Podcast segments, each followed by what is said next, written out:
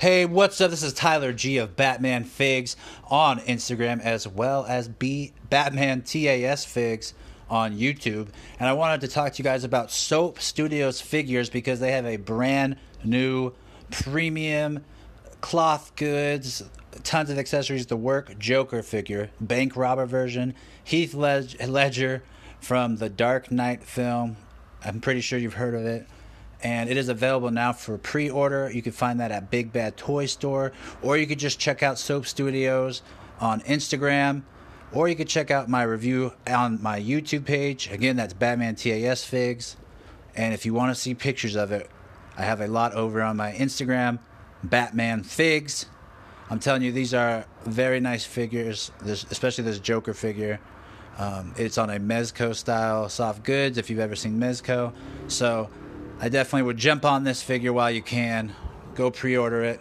You won't regret it. Soap Studios, get them while they're hot.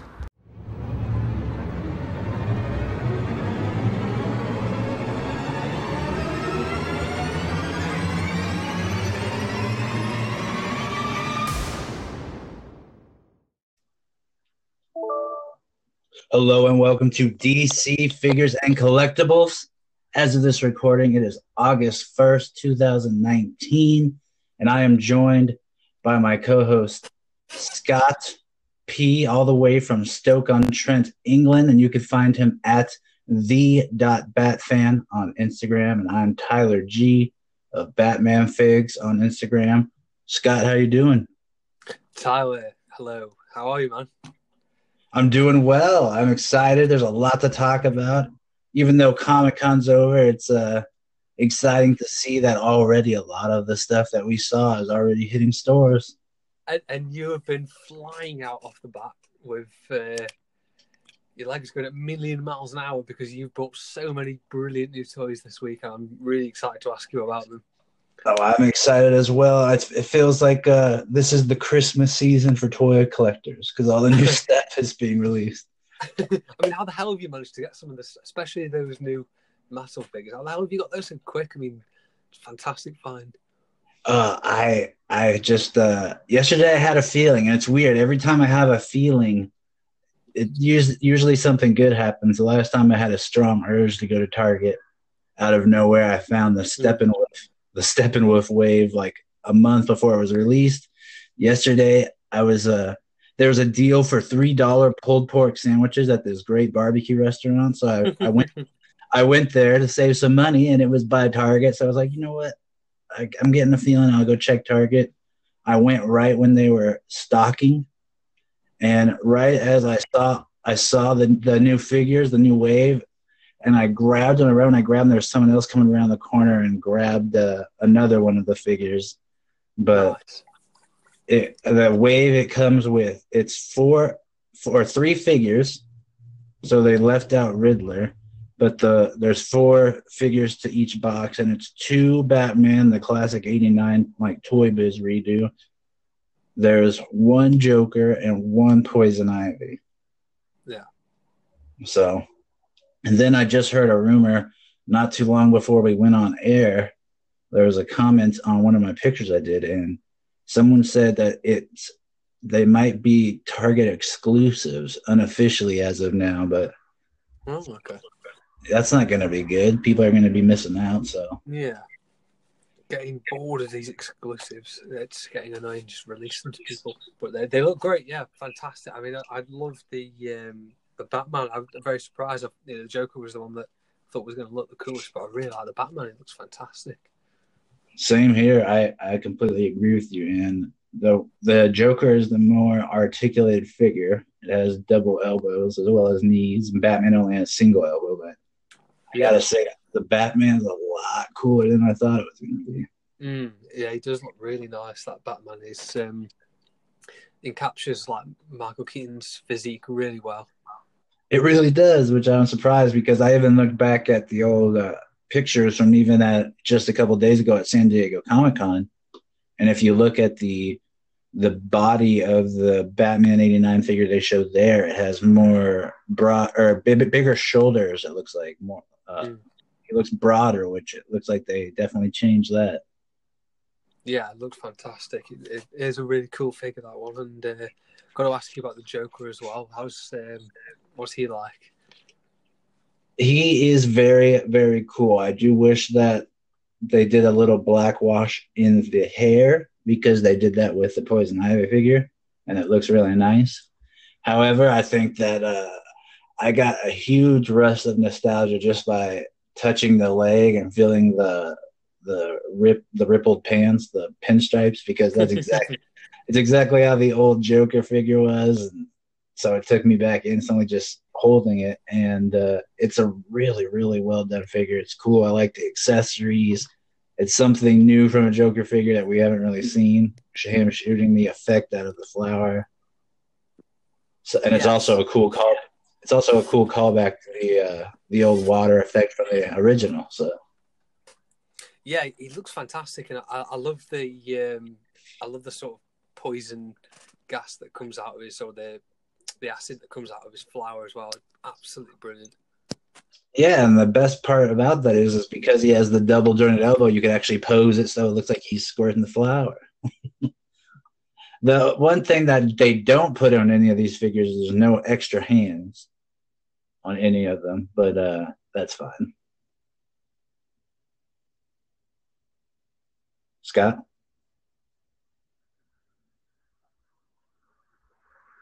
Scott, did I lose you? Oh no.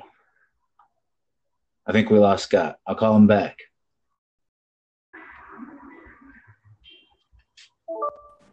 Where did I lose you? Hello. I, am so sorry. I, I, heard everything and it's so frustrating. I've realised a glitch with the new Anchor app. So for people that weren't you know listening, last time we had a couple of problems with it. And um, every time I go off the app, it virtually silences you. So if I'm going on Instagram to look at a, someone's post or something that you're talking about, so I'm looking through your post, and all of a sudden it goes completely silent. So ah. yeah, um, apologies about that to everyone listening to you. It's so bloody annoying this new app is, but yeah. well, where did I, where's the last part you heard? Uh, so you uh, you were talking about the alternate hands, but um, yeah, I mean, it is a shame, isn't it? But at least they've put in some cool accessories, which is really important, especially with the Batman as well. And oh yeah, really important. Um, good accessories that they've got there because that that Batarang looks like it fitted perfectly with like the NECA figure as oh, well. Oh yeah, which is brilliant. It's that you know that opening scene with um, when those thugs are talking about Johnny Garbs. It, it, just that picture you did with the um, Batcave in the backdrop when he flicks the batarang up and it flicks open. It just reminds me of that so much. yeah, and that's another cool thing. Not only does it fit with that the NECA, but it also it just is perfectly done to how the original accessories looked, but a little upgrade. I don't remember them showing the the the rope slash wire being a part of it. Could, yes, and you no, could attach that into the grapple hook. So that's awesome. It's amazing. It's like 2019 has crashed into like the 90s again. It, it's so good that like those throwback accessories. and, um, I like all the the sort of weeds that are around poison ivy as well. Yeah, that's a cool accessory. Are they removable? Yes, they are removable, so you can put them in on that's, anyone. fantastic. You put them on the other Ivy figure if you'd like. But uh, I think. Um, sorry, uh, apologies. I saw someone comment on your picture saying that it's um, it's like a BTS inspired like comic version of Poison Ivy. I think that's a, a really good point. It kind of is. That same. Oh style. yeah. Because I was just looking at a picture of her and the animated one from uh, the trial repost I picked of the Faith pictures mm-hmm. of the moon, and it's almost the same exact green even on the tights. So yeah, mm-hmm. I, de- I definitely feel like it's inspired from the animated series. Yeah, absolutely. Which we thank J- we thank Jason for that. yeah, definitely. Yeah, Jason did um, such an awesome job on this wave, and also the upcoming 80th wave, which really, really excited about. That's going to be, uh, I think, their best to date, um, comfortably. Oh yeah, and I, I even went hunting today, hoping that because about the other wave they'd put out that wave, but nothing yet. There's a couple of lucky people that have got some figures from that already, isn't there? Oh yeah, I saw someone post a picture of uh, the red hood in hand, and oh my goodness, crazy. That looks so stinking good. I can't wait to see that. Yeah, Plus the Jason Todd head. Red Robin looks amazing, and I can't wait to see the Dick Grayson Batman as well. When people get that, looks cool. I hope it's released soon. But okay, let's Yeah, we hope let's so. let's talk about since we we busted open with a little bit of Mattel. Let's talk about uh, how you've been doing. You did it. You had a great weekend theme, Thank you. correct? Yeah, it was a With fun some more. Arkham, Yeah, part two of Arkham City. So um, yeah, one of the better games, maybe the best. I think. Do you know what? I think it. it it's so close. I personally, I love Arkham Knight. It's my favorite, but I think Arkham City is so bloody close. It is. It's that ending. That ending's just ridiculous. And they don't stop with the twist toward the end. It's just twist upon twist upon twist. It is just after you think like Ra's al Ghul being the you know the mastermind behind virtually everything that's happened, even in Asylum to that point, and then all of a sudden they throw the Joker sort of um, bombshell in there as well. When you think it's all over, it's, yeah, it's all back again. It, it, yeah, as you say, it's just twist after twist, and it's amazing. It really is. Everything about that was just, you know, Paul, I mean, Paul Dini wrote it. You don't need to say much more than that. Exactly. Luckily, he wrote the episode we're going to be covering today as well. So. Oh yes, he, phenomenal episode, really is. but yeah, you talking about phenomenal. You captured some of the more key moments of that game and a lot of people's favorites. And I'm just going to go in order because you you captured the Mister Freeze picture, which got a huge response. And that's one of people's favorite parts of the game. I remember Simon saying that he purposely kept losing when he was about to win just so he could keep replaying it. So Uh, brilliant. it's fun- so it's- true. and you paid a beautiful tribute to it. What did you, how did that picture come about? Uh, thank you. Yeah.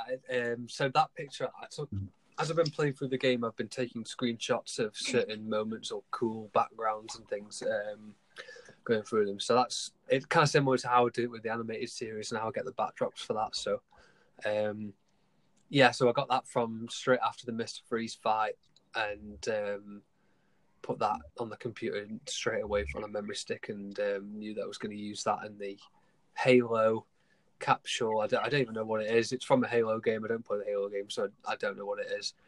Um, but yeah, it's from that, and I put um, the. I would have never known. It's Barbara Kean, isn't it? The figure inside it. I don't even know who Yes. she is.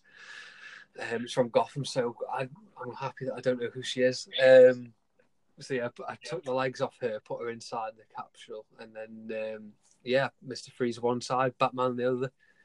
Put the rabbit hole Batman, or the the what was it? It was the bunny Batman. You called it. I love that name for him. Yeah. um, and then put the Arkham. Um, I just put the Arkham Asylum head on it because the City one the Dang. to fit in it, which is a bit weird. But I mean, it, you can't tell the difference on color. Luckily, Heck no. I mean, it look it's it's a very very dark shade of navy, so you wouldn't really notice it. But um, yeah, that Mister Freeze figure. I know Lewis, um, who was at the back collector, he said many times it's um, one of his favorite figures ever, and um, yeah, it, it's a fantastic, um, amazing sculpt. And Lewis took a great shot of that fight scene as well. Um, on that weekend, so check that out. Make sure you don't miss out on his post because they're fantastic. It's some really cool stuff. So, yeah, really good fun this one. Um, and Yeah, and then- and- that freeze. You even did uh, one of my favorite moments of the game. What we already mentioned as one of the bigger twists. You did Ra's al Ghul and Hugo Strange revealing their plot to Batman. Yes. And what I just noticed about this figure too, and I don't know what, how I just noticed it. Well, maybe because I have a figure that's kind of that has something similar that now I can see it. But I like that they incorporated the samurai style armor on him on Ra's al Ghul since he is like a ninja. So that's perfect. yeah, it's really cool, and the the shoulder pads move as well, so it's not like you're sort of fixed in place with them. Because I lifted the shoulder pad up a little bit on it to make it look like it does in the game. So um, yeah, those move up because they're on hinges, which is great. Uh, um, yeah, he, he's such a cool figure, and, and the detail of these old DC Direct, DC Collectibles figures are absolutely ridiculous. They really are, and they don't, you know, sort of um, jump through any loopholes. They make sure they get everything correct and make sure it's 100% nailed. And like that Hugo Strange figure is genuinely one of the most amazing figures I think you can possibly get. It's just so accurate to the game, and um, yeah, there really are something special. These Arkham figures, the, the line is just absolutely sensational.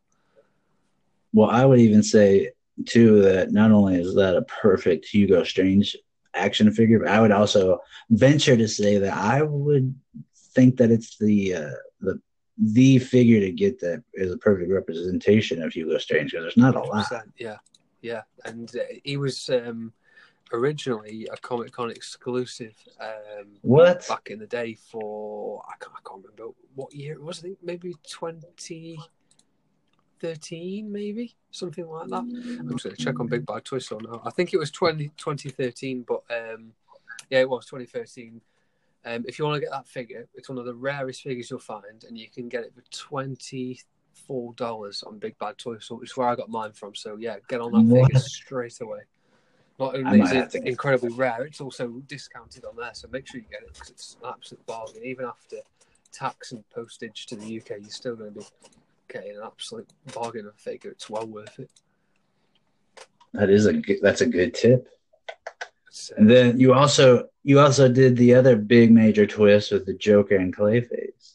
Yes. Um, I mean, I, I really wanted to create that moment in it. I mean, the picture didn't really come out how I wanted it, but um, time and also um, scale was a problem because of Clayface. So it looks good to me.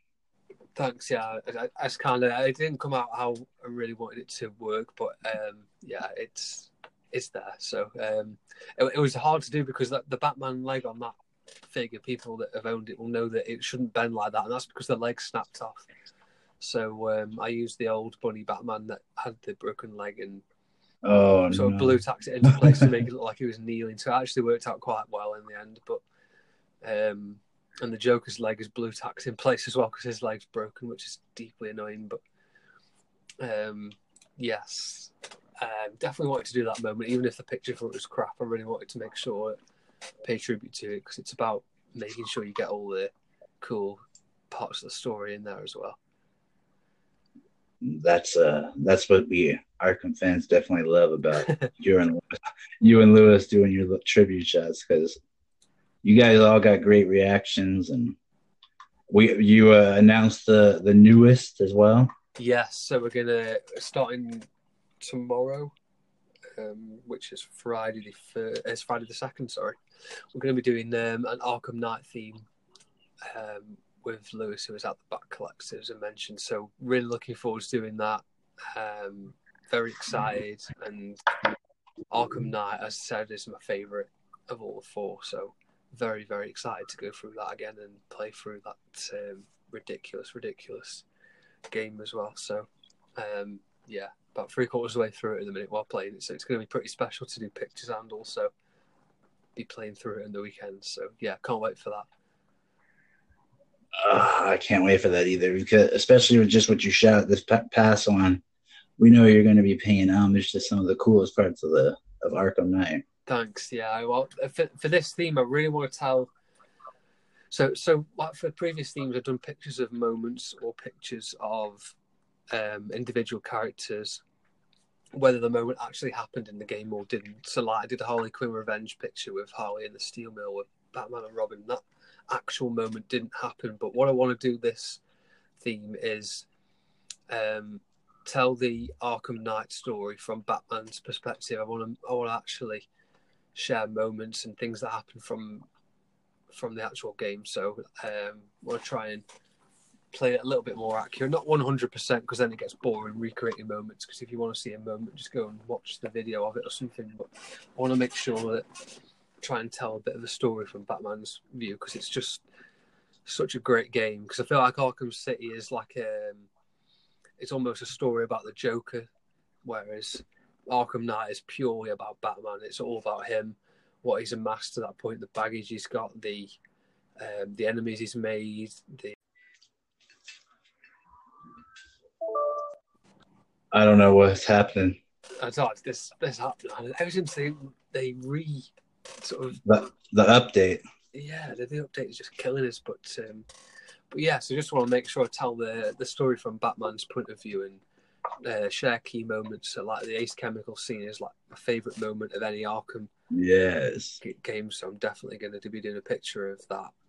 Um, and also, I know I've shown you quite a while ago now, probably like a month ago, but I've been saving it for this theme. We've got the um, the Triforce Arkham Knight Batmobile, which is Yes. just the most ridiculous piece of kit you'll ever wish to find. It's um, so Triforce are the same people that did the TV set from Arkham Origins, which people like Nate take pictures of quite regularly with like Joker figures and stuff, which is just fantastic to see. And so I picked up that as well. Um, but Triforce released an Arkham Knight Batmobile in small numbers, and um, they were going to make a main release of it, but it got cancelled due to QC issues. It's a really big sort of technical piece of equipment because it transforms from normal mode into battle mode. So I'm going to do pictures of that and show that off this weekend. Finally, I'll put pictures of it on my story transform because I know I've shown you, but um, It's so cool looking. I can't wait to you share it. thanks, man. Yeah, it's. Um, I didn't even know it I'm looking forward to existed.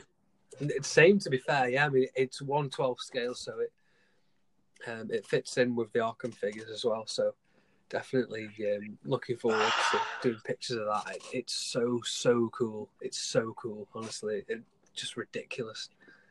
Um, Batmobile, and um, yeah, it's a good size as well. It's not like overly humongous like the DC collectibles one, so kind of fits in with it. You're gonna be blowing people's mind when you post it. Um, Where did that come from? So I got it off eBay. I can't remember how I came across it. I think I literally just googled 112 Batmobile just to see if I could pick something up. Um, and as soon as I saw that, I was like, "Yeah, just got to get that. It looks too cool not to have." And then with the Arkham trilogy that we were doing, I was like, "I'll save it behind for that." It was hard to do because I wanted to share pictures of it, but I stayed disciplined and I'll make sure that put it out for the for the theme. So yeah, looking forward to that and um, seeing some of the pictures that Lewis has done as well.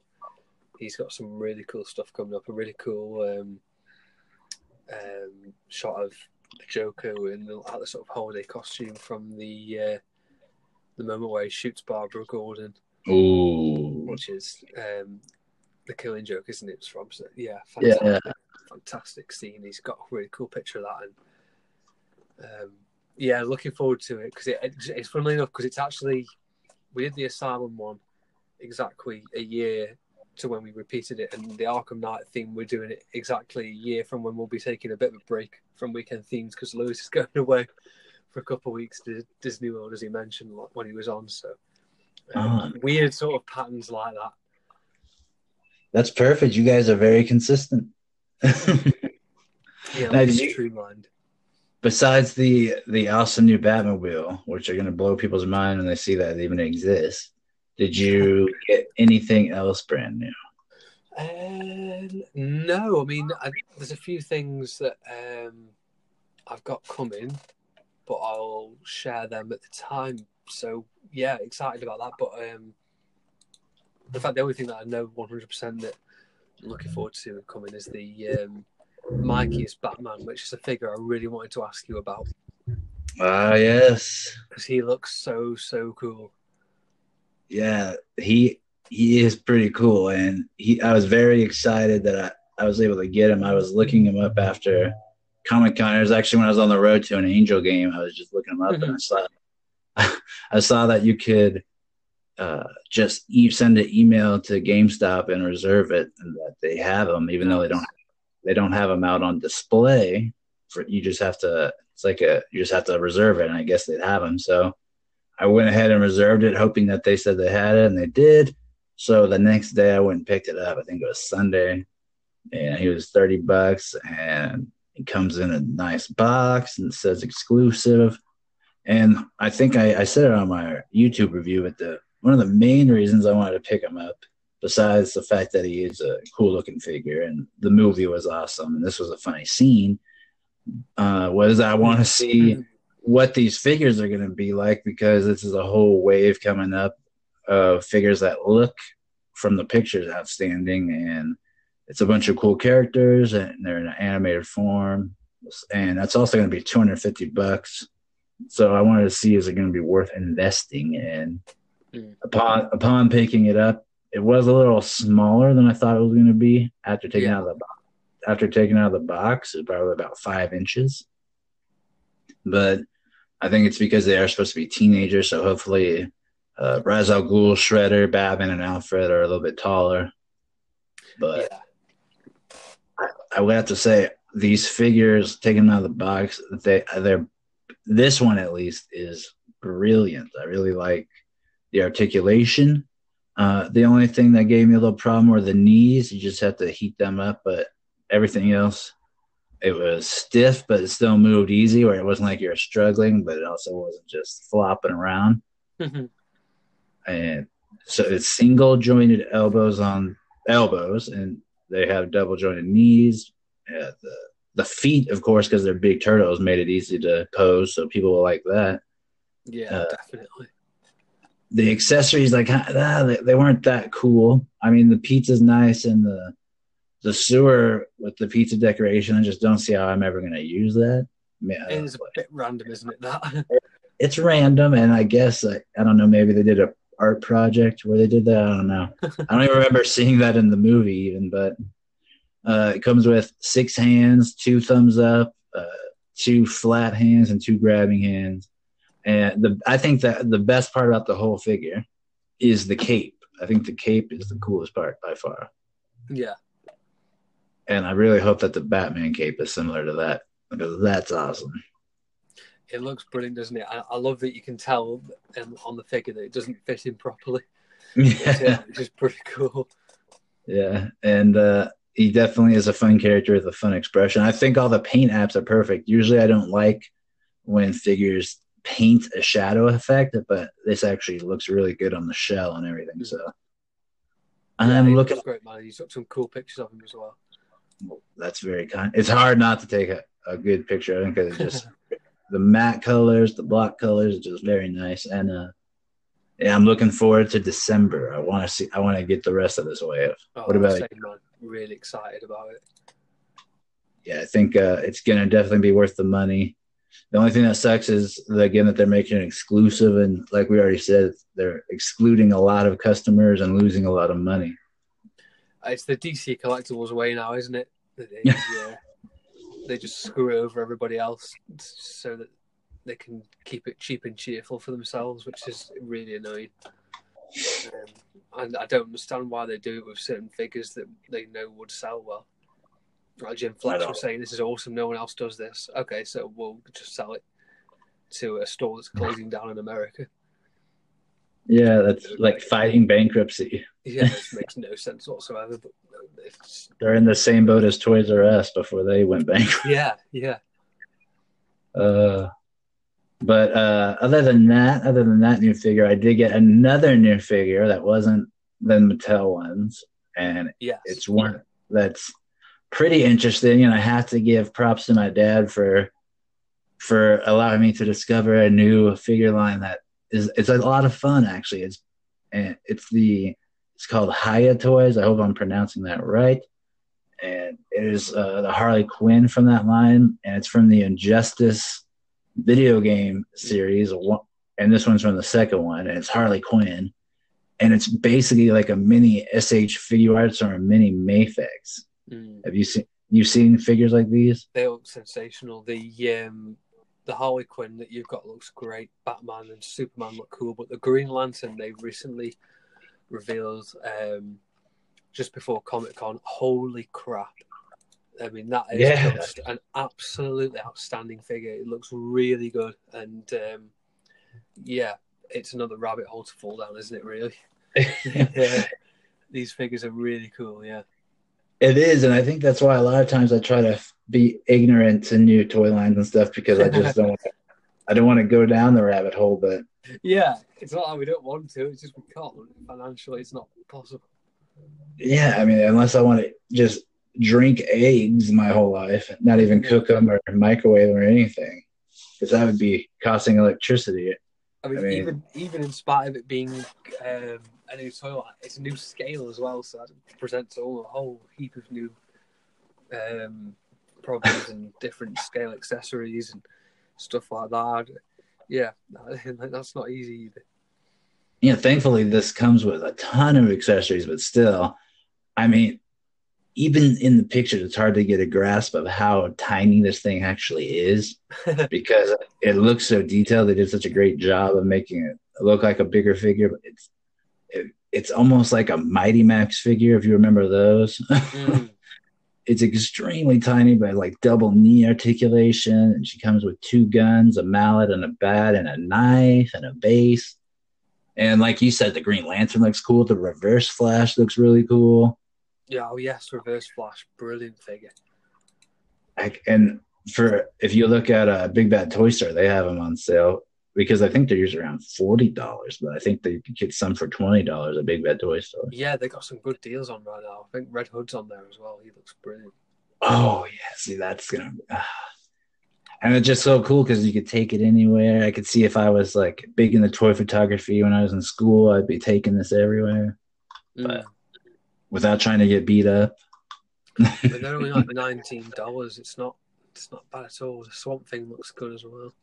Not bad for essentially a, a mini uh, Figuarts or import figure. Yeah, absolutely. They got a really cool Supergirl on there as well. It's not. I mean, that that Flash and Green Lantern just for me, they're the highlights. Amazing. Yeah, I'm definitely gonna have to check them out more. And if you guys are ever on the fence, I would say give them give them a shot if you have a spare spare twenty bucks and you want to be cu- you want to be adventurous and try a new line. It's definitely worth it. Definitely, yeah. Just don't blame me if you start buying all of them and losing them. but yeah, other than that, I'm I'm into the new world of uh, new Batman adventures with the new designs. yes. How's that going? It's going good. It's actually uh it's refreshing and fun to be into the new designs. As much as I love the classics and I love that we got we finished the rogues up for the classic uh, villains like Scarecrow and Two Face. We even got Grey Ghost. I enjoy uh, the new Batman Adventures because not only do I feel like do I feel like it gets the second fiddle and people tend to forget how good it is in the show, but it tends to get the second fiddle when it comes to photos and photography as well. So I'm glad to be busting it out a little bit. Mm, definitely. And um, it must be cool this time to go through, like you say, the complete set because you got Scarecrow literally days before that that episode came, uh, hours before that episode came up, didn't you? Yeah. So that was cool to get that all done and the official the official designs. And right now I just I just finished uh well yesterday I did a, a good classic episode I think because people just don't give it a chance they might not realize how good it is and it's the growing pains episode Brilliant. with uh, Clayface and Tim Drake. That's where we really get to know Robin a lot better in that episode. Exactly. That's really cool because we get to learn more about you know Tim Drake's personality. Until then, we are just kind of he just popped up and we oh, oh okay, I guess we got a new Robin. yeah, he's much deeper than just a, a kid, isn't he? There, and you get to learn a lot about him, which is brilliant. He definitely uh, has a soft side, a caring side, something Batman's not known to have. Yeah,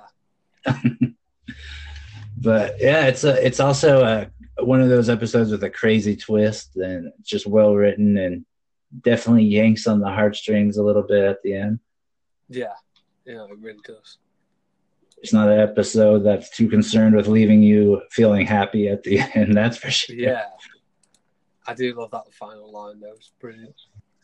Oh yeah. And uh, other than that, I took a day off today because I just have a, a lot going on, and also I just wanted to enjoy the the new figures that I got. So I'll be resuming. I'll be doing the episode tomorrow with. Very Yeah. Can't blame me.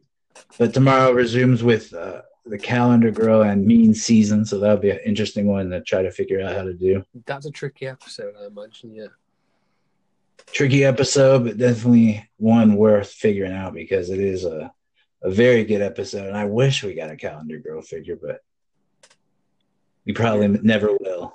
no, unfortunately not. At least we can live through Renke Customs version. Ah, yes. Which is um, great custom that he made. Yeah, fantastic. I might need to see if he's willing to do a a crossover sometime with that. hey, that's a good idea. I like that. yeah, not bad. Yeah, maybe Yeah, get a Farmer Brown figure from him as well. A farmer brown. Oh, Oh, that'd be British horrific. I wouldn't even want that thing in existence. uh, I don't think Kevin would want to waste his time making it either. No, I don't want him Farmer. cursing me as cursing me as he wastes the plastic making it. Uh, brilliant. Speaking of episodes, we have one that is another villain that hopefully we get soon in a live action form, and, and another episode that is written by the great Paul Dini. And it is the 27th produced, and it was the 24th to make air. And it is Mad as a Hatter. Yes.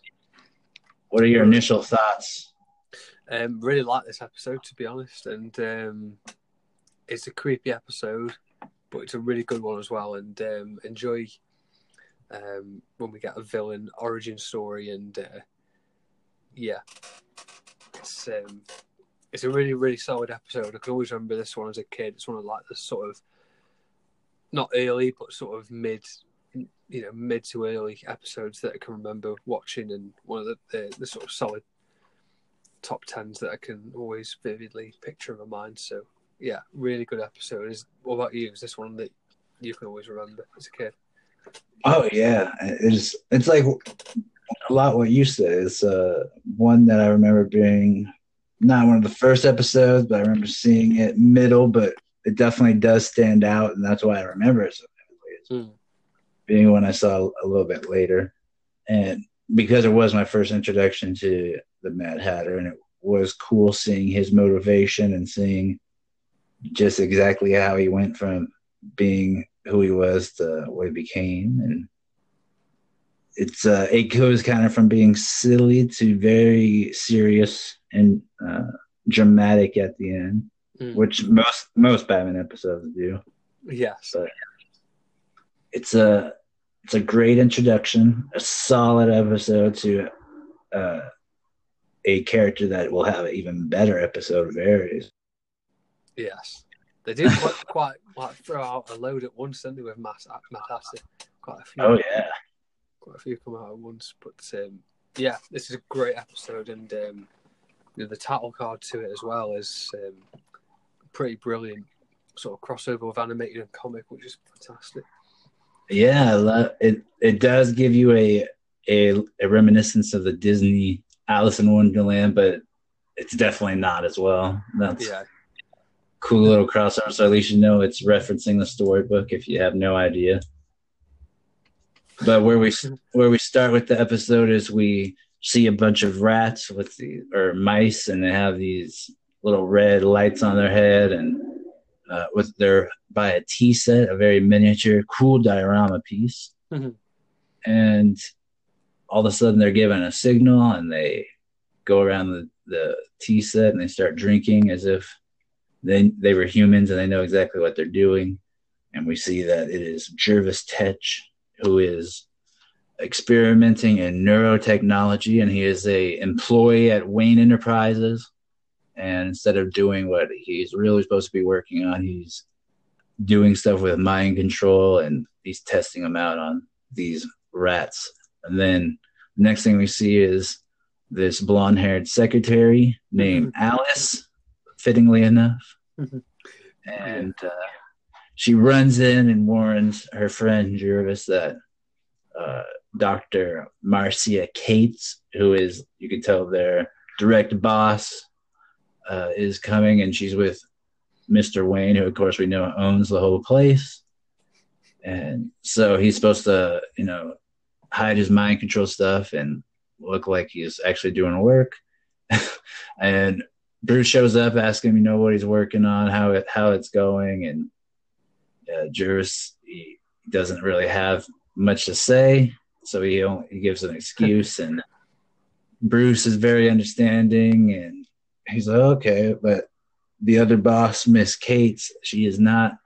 And she even gives out a, if you know anything about Alice in Wonderland, a very fitting quote. If you mess up again, Jervis, heads will roll. Mm. And that's a, a nod to the Queen of Hearts.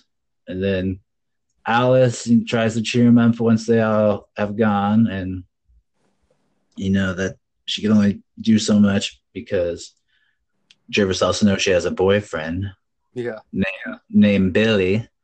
And Jervis, of course, has a crush on her, and he's not too fond of Billy. No. Because of Billy, she can only see him as a friend. I do. I do love this scene though, especially when um, you know Bruce is walking through with Doctor Cates and everyone's just pretending to be at work and getting on with things. It, it's so relatable to um, like jobs I've been in. Where know, we have a visit from a big boss or something, and everyone's like, "Oh God, wait, yeah, look at us, we're all doing work. It's great. Uh, it's brilliant. It's so relatable." Um, Yeah, you know, uh, you know, you have your daily stuff where you it's you have your boss, and it's daily consequences. Even though having the head one there, everything's a little heightened. yeah, everyone's just flying around doing work, and uh, it's it's fantastic. But um, yeah, I, this scene is is very sort of. It goes from very sort of light at the start, then twist into Doctor Cates getting angry, and then at the end it's really creepy when he says, "Oh, sometime Alice, I think you're the only one that un- the only one that understands me," and that you know, it's a very sort of poignant quote for what is called in um, the episode, and um, I love how he slams the picture down as well at the end of that, that scene of you know, Alice and her boyfriend. Yeah, I mean, just within that whole interaction, we know everything we need to know about everybody, every character. It sets it up. You know, he's got a an unhealthy crush on Alice, even though she has a boyfriend. You know that Marcia Cates is just absolute witch of a boss, and that Mhm. he just wants to get rid of her. And you know that he's just a poor loner that wishes he could control his world a little bit better. Yeah. Yeah, So it's all set up. And then the very next scene, we see Jervis, and he is talking to himself, thinking about whether or not uh, he should give Alice the mind control device and make her love him, or try to, you know, go the old fashioned way. And neither neither of those are good for him because he knows that with the mind control, she's just going to be brainless, soulless, and just a robot essentially. And if he tries to go about the old fashioned way, he doesn't really have a chance.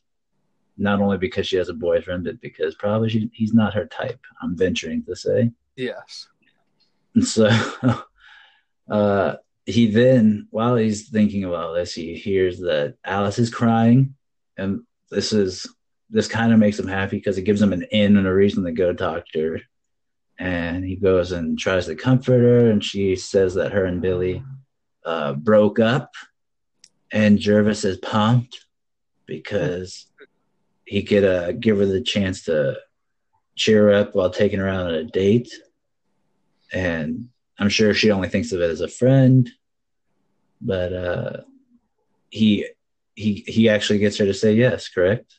yeah, he does. Um, so he, sh- he shows up, doesn't he, at, at um, her house and like takes her out, and he's just manipulating everybody in sight with these with those cards, the microchips in the the ears. Um, which is funny. So he goes to that restaurant and they're, they're playing the violins, and the, the thugs try and mug him, and he puts them in the head and tells them to go jump in the river. Um, which is a nice sort of segue to get Batman involved in the episode. yes. Just as we hear the police. Just yeah, I was gonna say just as the police go by, it's very appropriate.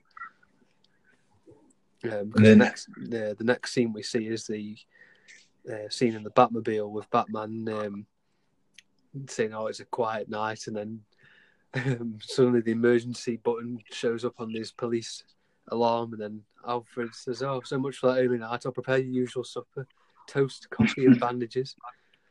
Um, good old Alfred with his English humour, and um, yeah, so Bruce heads over to um, Gotham Bridge where there's a, a attempted suicide. Um, in happening, which is pretty crazy to mention things like that on a Saturday morning cartoon. Um, Heck yeah.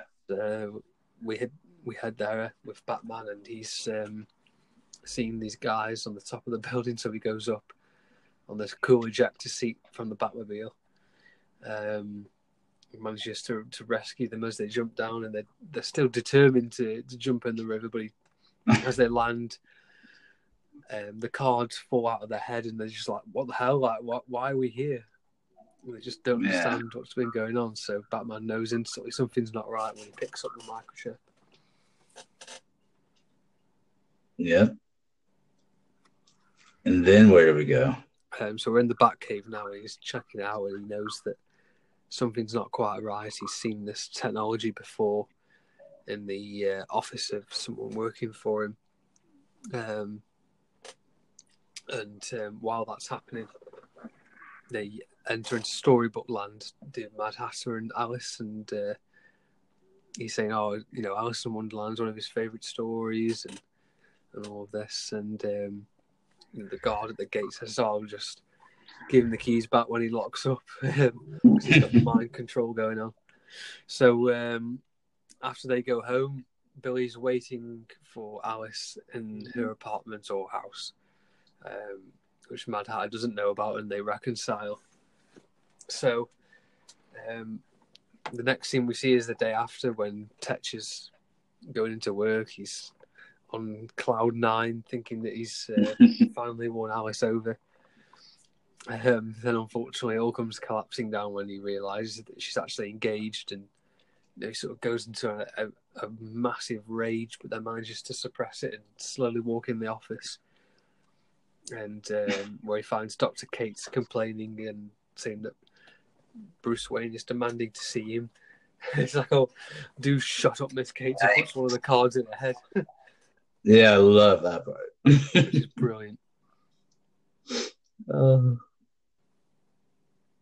and then what? Um, so after that, we're looking at uh, Bruce arriving and you know saying, "Oh, where's Jervis Tetch?" and saying they left thirty minutes ago. Um, and at the coincidentally exact same time, Billy breaks off with the engagement with Alice, thanks to uh, thanks to Jervis. Very convenient. Very convenient indeed. Too convenient for Batman's liking. Yes. And then, uh, right from there, we see Alice, who is, you know, in tears and upset. She returns home and she sees Jervis there waiting for her. And he's there to console her, saying he's sorry about the breakup. And she said, How did you know about the breakup? I didn't tell anyone. And he just completely ignores her and just tries to speak all debonair and like he's so put together. And that's the thing I think is hilarious is like when you're showing when he's at the restaurant and throughout the whole time of the date he's trying to act so posh and put together, but it's like this guy's mind controlling everyone. An absolute, absolute nut job. Guy's actually an absolute idiot. so we see that uh, Mad Hatter has his thugs there as walruses and uh, also a carpenter, and they they take Alice and uh, they go to a a Wonderland, a theme park. Batman heads there, and once he learns that Mad Hatter's at Storybook Land, that's the official name. Yeah. And Mad Hatter has multiple mind control victims at this point that he has as his his thugs, and even has his Miss Cates dressed as the Queen of Hearts, very fittingly, and Although she's standing there going off with his head, yeah, shouting at Batman all the time. just keeps repeating it. And she has the the, the axe that uh, the Mad Hatter figure comes with, so it's perfect. And we see Batman uh, able to take on these thugs without actually pummeling them because they are normal people. They're under mind control, so he's able to take out all the mind control pieces out of their head. Yeah. and then you see that he is in a maze, and the whole time he's trying to get to Mad Hatter. Mad Hatter is just mocking him and says that he reigns supreme in Wonderland. Mhm. This is his world, and just the normal things that villains usually say. And Batman just has enough with the maze and just starts going on top of it and jumping from card to card until he gets to the center of the maze where Mad Hatter has Alice tied up at a tea party. Well, not tied up, just at a tea party under mind control, dressed as Alice, just because he is completely bizarre. and instead of fighting him once he gets there, Batman just goes after his his mind, fittingly enough, and says, "Like, what do you what do you want out of this? Like, no matter what, she you just have mind control. She's he says that she's just a soulless doll. Oh, I love that. It's just like and all you've waited for is just a soulless little doll. I love that. Yeah, just the way he says it too just cuts at it. I don't know what it is. Yeah. But it just pisses off uh Mad Hatter. And of course he also says that oh, he says that line like I've waited my whole lonely life for it, like Yeah. trying to make himself cowl from your neck before I let you. Yeah, and he tries to sound like the victim, and then that's when Batman says, "Then all you've waited for is a soulless little doll." Yeah, amazing. That's really that's even worse. Like your whole lonely life, you just waited for heaven or someone that just obeys every command. There's yeah. just lifeless. It's kind of sad, but he is a sad person. So the Batman uh, eventually takes him. Not very a physical. He's not a physical threat. So eventually, uh, Batman takes him off, and I'm sure he goes to Arkham, and it, all is well. Billy's back to normal, and uh, I think I think the last thing we see is Jervis as he's like under a bunch of rubble, quoting the book. yeah, yes. Carol would not, could not. So Not during the dance, yeah. yeah, and he couldn't join the dance. He couldn't join the dance, no. Certainly couldn't dance with Batman, no chance. He's uh, outmatched by him. Um, great episode, this one. Really uh, enjoyed it. What do you rate what do you rate it? I give it, I give it an eight because I think there's a one other Mad Hatter story that is a little better, and I will be coming up to it. But I think for the amount of time it had to introduce a character that a lot of people all take silly and make him into a serious threat and make him interesting, I give it an eight. Yeah. Yeah, that's fair enough. And, and like you said, there are some stonking episodes coming up as well with Mad Hatter in it. Oh yeah, Um, I'll go seven. seven. Yeah, That's a good fair. episode. Don't massively look forward to rewatching it, but can definitely respect it. It's a great episode, and yeah, int- introduction of the Mad Hatter's brilliant. Really, really well done, as ever by Paul Dini. And that's another thing. It's just so well written. And of course, Paul Dini could take a character like this and make him a serious threat and make him interesting. Definitely, yeah, Which is another thing, another reason why we love the animated universe in general.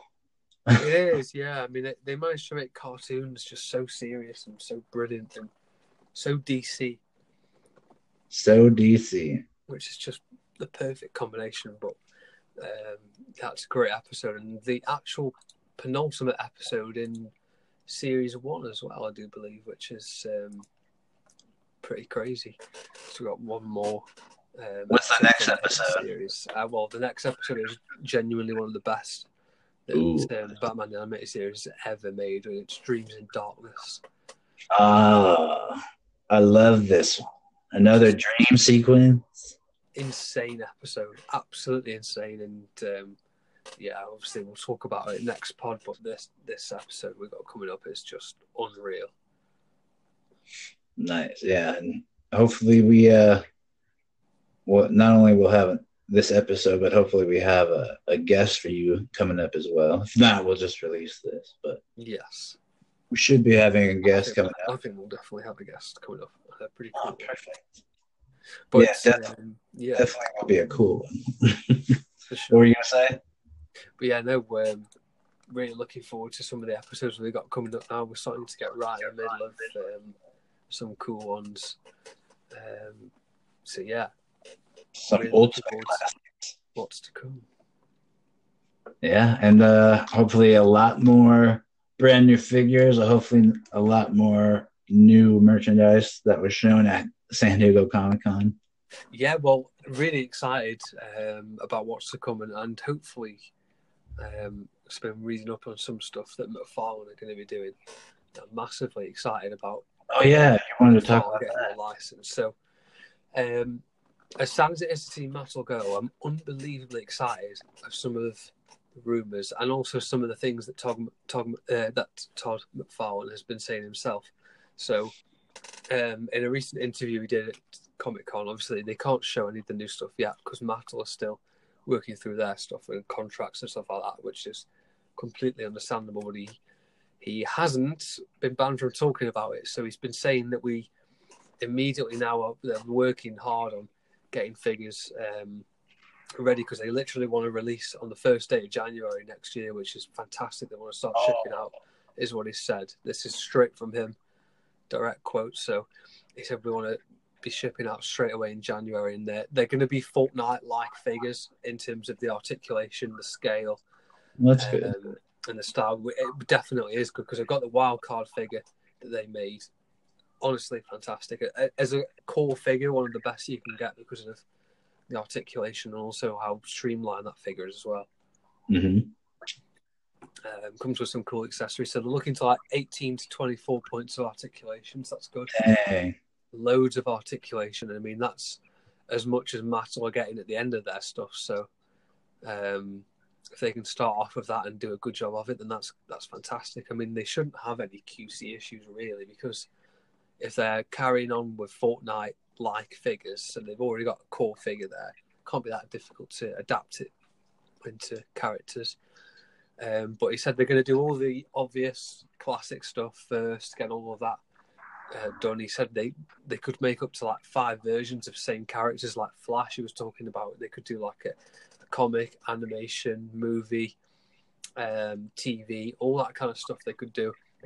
They want to do two pack figures, um, so they can like, include cool backdrops of comics. Um, they want to do stand, big effects, props, um, loads of accessories, and they're going to do mo- like movie figures, as I said, comics, TV, animation, and maybe video games. He said as well. So that's a really cool thing. I mean, the only DC video games out there are like Arkham or Injustice, so that that's perfect for fans, Heck yeah. um, which is amazing. And um, but like I said, he wants to get core characters that are fun and accurate.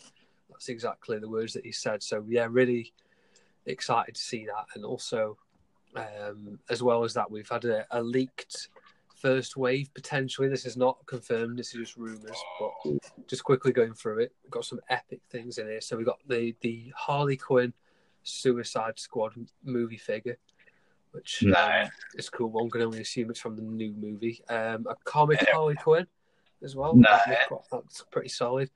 This is where it gets interesting. We've got an armored Superman supposedly coming out, which I think could be insane. Armored.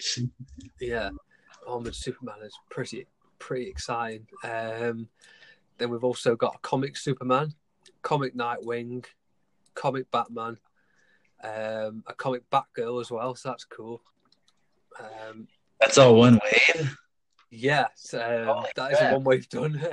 um, there's a comic book version of the Batman who laughs. They're looking at making apparently. Good. They need that. A comic Hellbat. Now that that is a really cool cool That idea. they need that armor. Yeah, I mean, I, I think that figure looks, or, uh, sorry, design looks amazing. So I'd love to see that as a figure. Um, they're also going to do an Arrow, which we assume is going to be a TV verse Arrow. Uh, Um, now, the the last three is where it gets very, very exciting, okay, good. personally, and also for everyone listening out. Now, all it says is animated Superman, Batman, and Green Lantern. So Ah, and they've said they're going to be doing TV and animation stuff. So if they are DCAU figures, holy crap, interesting. holy crap! I mean, what other animated ones are they going to do that are as iconic? So The Batman. one of them. so so excited by that. I mean, if Well, they're going to be making, Adam West Batman. Um, yeah, who knows? I mean, the, the release it's saying animated. Oh, okay. Animated Superman, animated, animated GL, and animated Batman. Oh, that's gonna be so um, interesting. it specifically says animated, so really, really excited about that. If they're to make Collectibles are shaking. Well, that you know, this is interesting. So Kevin from at Renke Custom said to me not long ago, he wonders if the reason DC Collectibles have virtually stopped their line is because they've lost the license to make animated figures now, so they can only re-release figures that they've got um, license for already, which would be, and obviously explaining why they've re-released Batman, Harley Quinn, um, Joker, and Robin with different colorways, and they've had to go into sort of Red Hood and Azrael Batman of characters they haven't made yet. I think it's a really interesting point. We're putting it together, folks. Scott's the great detective.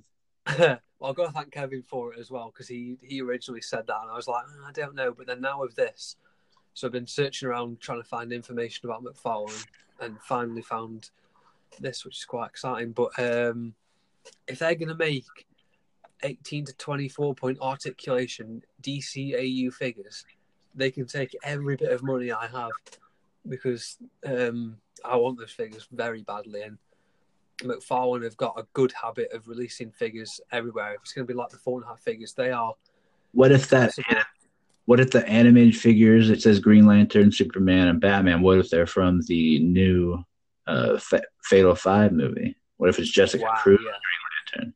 Could you imagine? Could you I would go nuts. Exactly. I mean, we don't even know what Green Lantern is, do we? Oh, I'm so excited.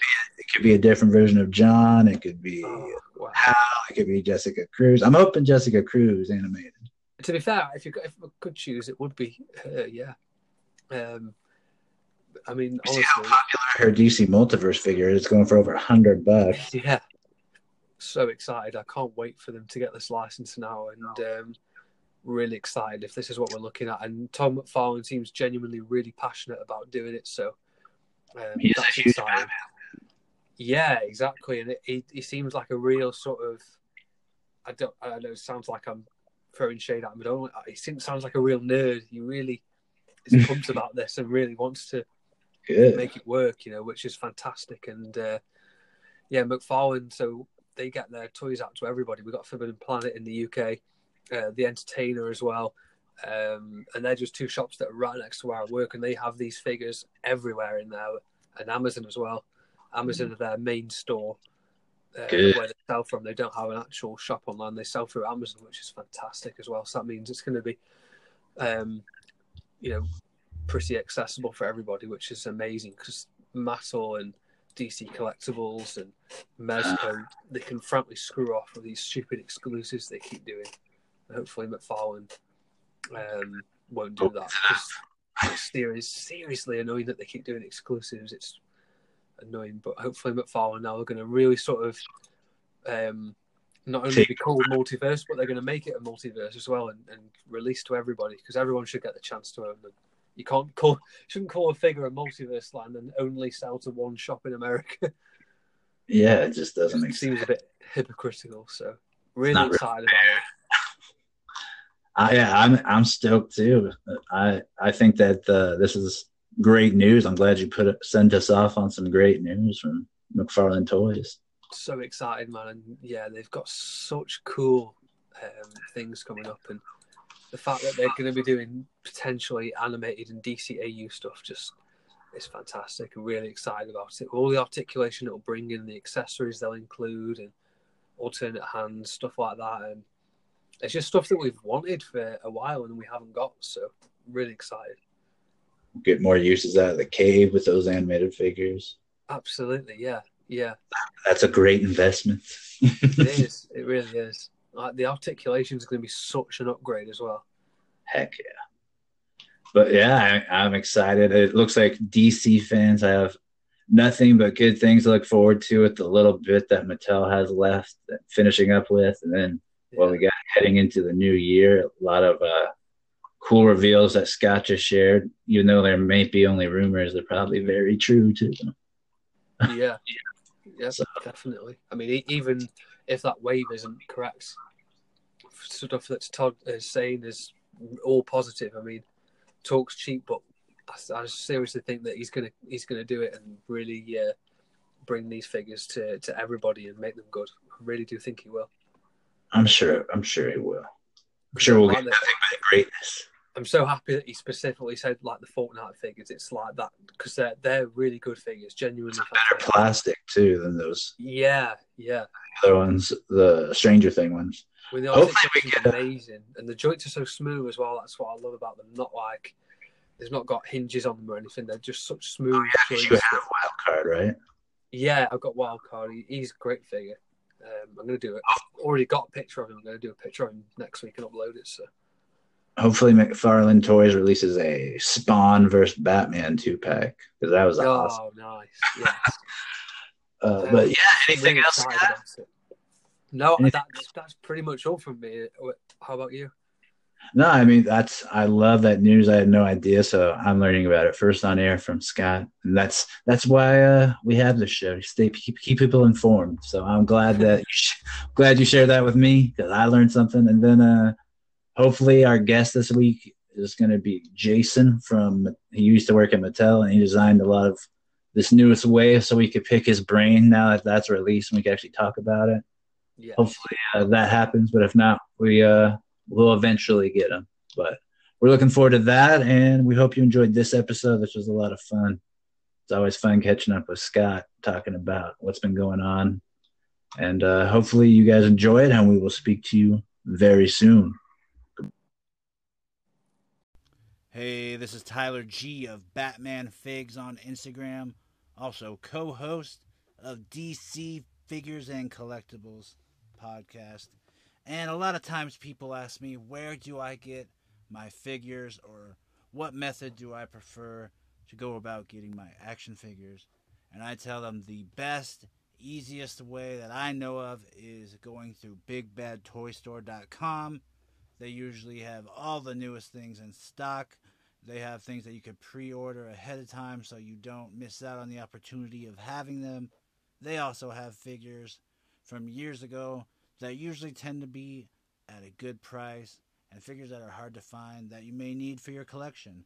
So if you need to get a figure of any kind, any brand, then I would check bigbadtoystore.com. Bigbadtoystore.com. Go check them out today.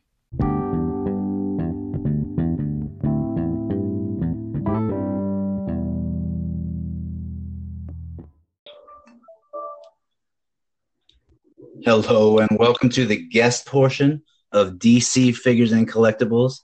I am Tyler G, and I am joined as always by Scott. And today we have a a very fun guest, the guest that we've had on the show before. He's returning. Not only is was he a great guest and a lot of fun to talk to, but he actually had a major hand to play in a lot of the the last few waves of DC Multiverse by Mattel and he was a part of design. And we have a lot to ask and a lot to talk to him about, especially with a lot of the major reveals that we saw recently at San Diego Comic Con. We want to also, of course, just see how he's doing, catch up with him, see what he's been up to. I'm sure that he's been very busy and up to a lot. His name is Jason Langston. And if you are not following him, you could find him on Instagram at JNL underscore toys. Again, that is at JNL underscore toys. And he currently is not with us right now, but Scott and I know that it's probably the Anchor app's fault. So, yes, more than likely is the case. Uh, yes. Uh, so, of course, I think it's kind of cool sometimes it works out that uh, we get to do an intro and a glowing introduction without them maybe being on because you know that could be a little awkward yeah, having sparrows blushes. Yeah.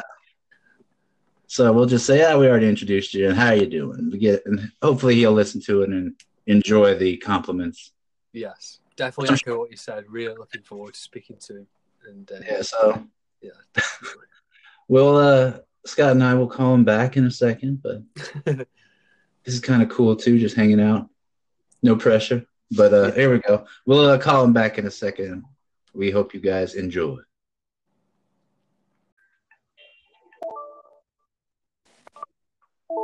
Hello and welcome back. We we have full connection right now, and we are again joined by a guest that we had a glowing introduction for, and hopefully he'll get to listen back to it and hear how much praise we heaped upon him. But he is with us, and we are we're honored to have him, and we know he's a busy man. So again, we are joined by Jason Langston of at JNL underscore toys on Instagram. Jason, how are you doing? Hey, I'm good. How are you doing? We we're doing very well, and I know that Scott and I are both extremely pumped to have you back on, and we're looking forward to a, a lot of questions from reveals that we've seen recently. All right, thank you. Hopefully, I can answer some of them. yes, there's Yeah, going to be a lot, there's- a lot of questions coming up about uh, that new line that's been released. It's mightily brilliant. sure. Well, first of all, we want to we want to know how you have been doing and how you've been since the last time we talked. What you've been up to. We know that you had a, a few things up in the air, but we wanted to see how you were doing. Um, well, I'm doing great. First of all, thanks for having me back on. It's it's great to talk to you guys again. Um, hey, the last the last six months have been bonkers. It's I've been I've been uh, I worked for Moose Toys for a little while. I um, I worked for uh, DC Collectibles for a little while. Wow. Yeah, I've kind of I've kind of been all over the place. And then um, about six weeks ago, I started working with Dr. Seuss. No way. Yeah, awesome. I'm the full time full time now uh, creative director at Dr. Seuss. So it's Holy crap. yeah, it's pretty it's pretty wild. It's been pretty wild. Dr. Seuss, that's like no little name. That's a huge thing. Tons of movies, classics. That's pretty awesome. Yeah, it was it was sort of a it was an opportunity I couldn't pass up. It was sort of um, I get to oversee all product approvals, and um, I get get to keep an eye on any animation that we do, and it's it's it's a creative oversight of everything. It's it's it was too too exciting to not jump at the opportunity. Well, a huge congratulations are in order there. Thank Yeah, absolutely. It's amazing, man. you. And not only that, but it sounds like you got to go on this cool little tour of doing freelance work or just working for different companies. Yeah, I was just freelancing. I was, I I mean, I was only at DC for maybe two, three weeks, something like that. Um, just helping out on some projects that I was hoping were going to get announced at Comic Con. So I was eagerly watching so I could start kind of bragging about it a little bit. And nothing happened. I was like, oh, they're still waiting. Oh, come on. Um, yeah, it was that was that was a great experience. And and then I was working on uh, Fortnite um, with uh, doing some packaging stuff for for Moose, working on new Fortnite for them. Yeah, it's, I mean, it's been wild. It's been a wild year. so not only did you work for Mattel and I mean you helped design some of the, the last few waves that they're ever going to produce for DC Multiverse, at least for a while. And a lot of them look amazing, but you've been you've been doing some awesome work for some big names. Yeah, yeah. It's, I mean, it's been crazy, and and I I enjoyed freelancing. I liked. Uh, I I mean, I think I told you guys a while back I was freelancing for Spin uh, for Spin Master last. Yeah. fall. So it's kind of like I did this tour of the different toy studios, and it was just sort of waiting for the right opportunity to come along and being a little choosy, you know, with some stuff that came along, and it just this was sort of I couldn't pass it up. Holy crap, you've been you've been one busy man. But I bet the stability also helps out with the fact that you are a family man too. It does. Um, you know that part's been that part's been a little bonkers too because Dr. Seuss is actually based in San Diego, and and uh, so we are still in the process of moving because my family lives in uh, South Bay of LA, and um, that's just taking some doing. You got to sell your house, got to find a house. You gotta I mean, it's boring stuff, and I'm looking forward to putting it in my rear view. To be honest with you, but um, Yeah. you know, you can't pass. Uh, San Diego is beautiful, so um, we're we're all real excited about it. Nice and close for Comic Con as well. That's ideal. Yeah, I don't have to get a hotel ever again. Like, it's. Yeah, that sounds awesome.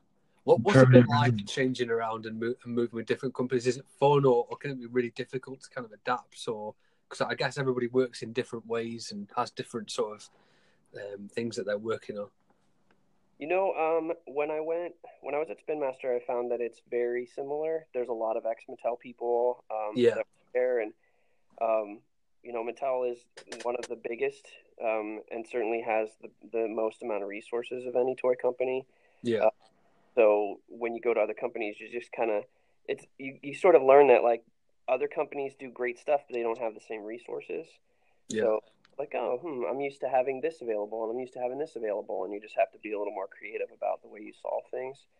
Um, but uh, you know, it's it's a lot of the same folks. Just they all move around. It's a very small industry. We all know each other, so um, it's you know that part was interesting. You're like, oh, they call it different things. Like they call they call first shots, you know, test shots or something. Like it's just there's different lingo twists here and there, but for the most part, it's it's all kind of the same. It's it's not too hard to just jump in and start helping. Yeah. That's awesome to hear. That's almost like a a family all around the different toy companies. Yeah, and you know, and it's uh, you know, for a long time, um, you'd hear folks like kind of like, "Oh, is Hasbro going to buy Mattel and stuff like that?" And it it's sort of like we'll we would reach out to our friends that are over there and like, "What's going on with this?" Or like, "We don't know." Like we haven't heard anything, and we're we're all rooting for each other. And you know, I I probably told you guys. I mean, I collect a ton of Marvel Legends, so it's kind of. And they when at Comic Con last year, Dwight and and uh, Tony came over, and they were like, they they work on Marvel Legends over at um at Hasbro, and we were we, they were like, so when are we gonna when are we gonna see that katana? When are we gonna see this? You know, so that that kind of Cool. stuff. So, um, we're all we're all big nerds, and we're all fans of each other's work, so it's fun. That that is a that is a reassuring thing that you guys are all rooting for each other and looking forward to seeing each other's designs and stuff. And speaking of Comic Con, were you there this year at all? I I actually did not. I did not go. That was my But first, you was my you were time. there, kind of in a way. Yeah, uh, you know, I mean, the work was there. That, was, that part was pretty weird, but um, it was like uh, it's been like twelve years actually. Twelve years of of going. It was my first time in twelve years not going, so that was that was uh, it was weird. It was a little weird. I wanted to take a break. I wanted to like get away from it and just sort of be a fan and be an outsider. And um, plus, I had just started working at Seuss, so I didn't have time off to take. But it was I think it was healthy. It was a healthy break for me. What's it like seeing figures that you put so much like sort of effort and um, and heart into to see fans going nuts over them? Well, what, that, it must be pretty pretty cool, I imagine. But so many emotions must surround that. it's it was really exciting and, and then a little bittersweet because I'm not I'm not there, Yeah. you know, to kind of um, present them and, and and talk about my contributions to it and stuff. But I think that's a real shame, man. I really do. It, it- you you know you should have been there with the with the company. It is a shame. well, you know, I I- you know, I, I kind of I guess I don't know. I, the weird thing is, guys, they like Mattel doesn't let designers speak for their work. It's sort of sort of I don't know if they don't let you. There's only a few people that are allowed to speak to press and do podcasts and stuff like that. And if I had, had I not been laid off when I would when I was, I wouldn't actually have had the opportunity to talk about the stuff that I did because I would have had to just keep working and I wasn't PR approved and whatnot. Like it's so no one would have ever have known that I worked on it until after I left anyway. So Right, it's been, okay. it's been kind of like a, a total blessing. Like if I went out, I think I got laid off the day after Comic Con last year, and then because my interview with Pixel Dan was online and I had done the panel and stuff, I was like, hey, who's this guy? And the story was like, man, this guy busted his butt, you know, working with his team to get this stuff done, and then they just let him go. Like that sucks, but the work is really cool and it's cool stuff. So it's sort of I don't know. It, it made for a good story. Like I, so I don't, I don't, I don't begrudge it at all. I'm kind of, I'm actually really happy it worked out. Yeah. I suppose Yeah, you're really grateful that it happened at all. Really, it's an amazing opportunity that that you got given, and you definitely took the best of it. Yeah, and I mean, and the toy design piece, I had only gotten to do for two years while I was Yeah. there. That I was in packaging, so and nobody knew about any of the packaging stuff I was doing. It was sort of, it just kind of comes and goes. But the product stuff started mm-hmm. hitting right at that time, and it just, it was, just the, it was just the perfect time to be, to be out and free. You know. Yeah, Well, I think the amazing thing too is for you to think about is the you. I mean, I just recently picked up some of the figures that you designed, like the the homage to the old Toy Biz Batman from '89, and the the Joker as well. And I mean, it's I think it's cool that you get to, you got to have a piece of putting your mark on that figure, and it's a, a figure that most all collectors, if not every collector, definitely had that Batman and had tons of hours of playtime with that, tons of memories. You probably had the figure. I think something like that is really cool. It was yeah, it was really exciting, and and uh, with that one, that was something that uh, Bill Benecke and I were kicking around. Like let's let's do like a toy biz. We kind of we actually wanted to package it the same way they were packaged with the toy biz ones, and that was the goal. Like that, I had already done the package design for it. It was going to look just like that toy biz thing was going to be on a blister card.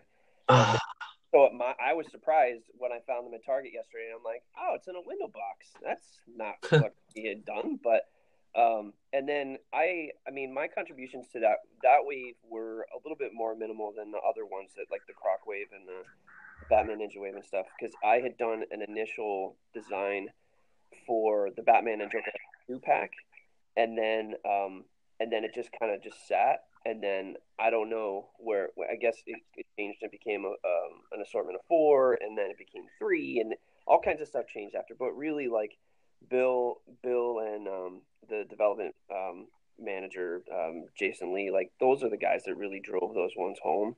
Like I just, I, I just kind of like put initial thoughts down. So I don't want to like I don't try it. I don't want to take too much credit for that one. Like as much as I love that one, and it was something that Bill and I talked about initially those that's those guys. Like they're the ones that did the work on that. Is there is there any news that you heard on maybe what happened to that Riddler figure? Um, I heard kind of um, from different folks that they're trying to get it out, but I don't know why. I don't I don't know why because I mean if you look at it, there's not a lot of tooling. It's just a basic body head. Yeah. Um. So I don't know. Maybe they just maybe just the budget got budget got cut too much, and it was cheaper to put an extra Batman figure. Something I don't know. Oh, true. And then there's also people. There's or there's a few people that commented saying that they heard that these the the Batman, Joker, and the Ivy might be only Target exclusive. Have you heard anything on that? That no, I don't think that's true. Okay, good. Go to like I think it's supposed to go to Walmart too, but I don't. But then again, I don't know. It, like when we had pitched it initially, I think it was an exclusive, but I don't think it ended up that way. Okay. But the, what what do you think about uh these the the Red Hood and the Nightwing? What, what kind of uh, influence did you have on that line, that wave? The well, Night Nightwing's in the um in the Batman Ninja wave, right? Yeah. Yes, that one. Yeah, that one. Those were those were um I did a, I did a lot of work on them. Um, I'm trying to like remember off the top of my head. I saw a lot of sculpting on those, and some of them even got to Paint Masters. So whatever was revealed as Paint Masters last year, that was like as far as I went on those, obviously. Um, and then, um, like as far as fucking and all that stuff, that would have been Jason and Bill that would have finished those off. Um, and then Red Hood, Red Hood, and Red were the two were the two figures that were revealed um, at Comic Con last year that I took to sculpt. We hadn't even got Paint Masters yeah, and that I got laid off.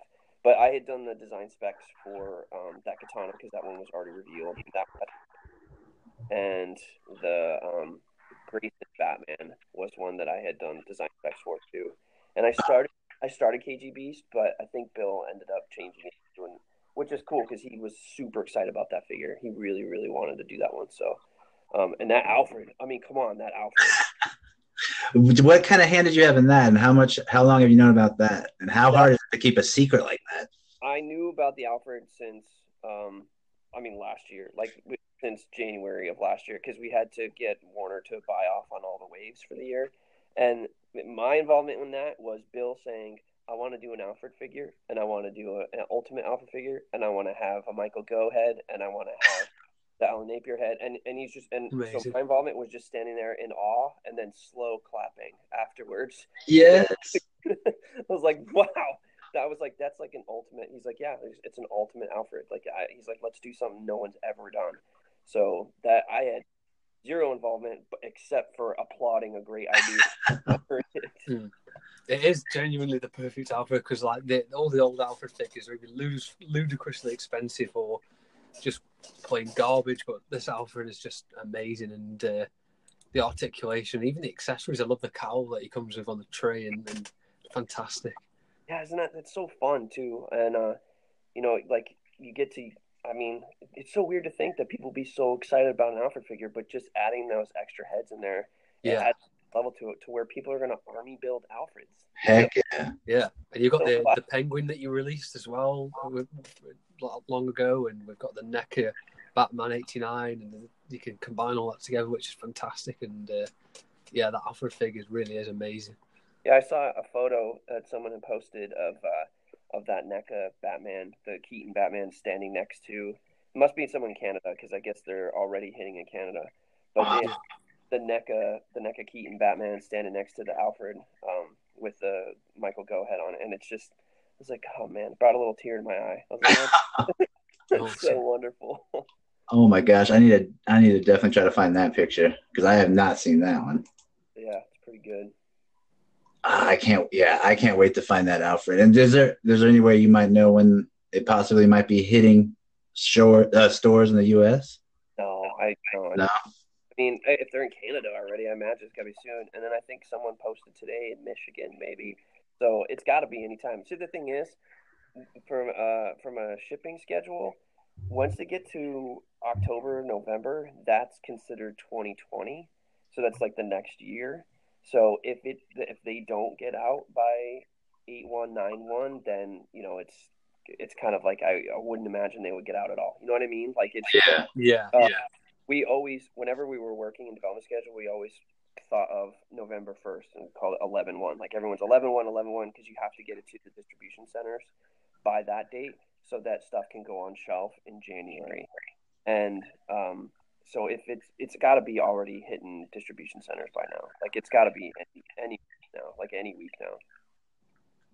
I, I, I look forward to it because also that Red Robin figure is just outstanding, and a lot of the cool things is these are characters that, like you said, haven't been done or we might never see, in at least in a long time. Yeah, I mean the the uh, Red Robin, like just from the photos and everything, I'm so excited about that one. Like as a fan, as a designer, like just like the fact that Bill managed to get double elbows in on that guy, it's like wow, he's he's perfect. Like it's like that's it. Like I like there's there'll be when someone asks me like what's my favorite figure that I got to have anything to do with, I'll be like this Red Robin because it just and not to mention I'm a huge Tim Drake fan. Like Tim Drake is the guy. He was my gateway into comics. And so getting that is going to be so satisfying for the like my inner 10 year old. Oh, nice! So you picked up like his solo comic growing up.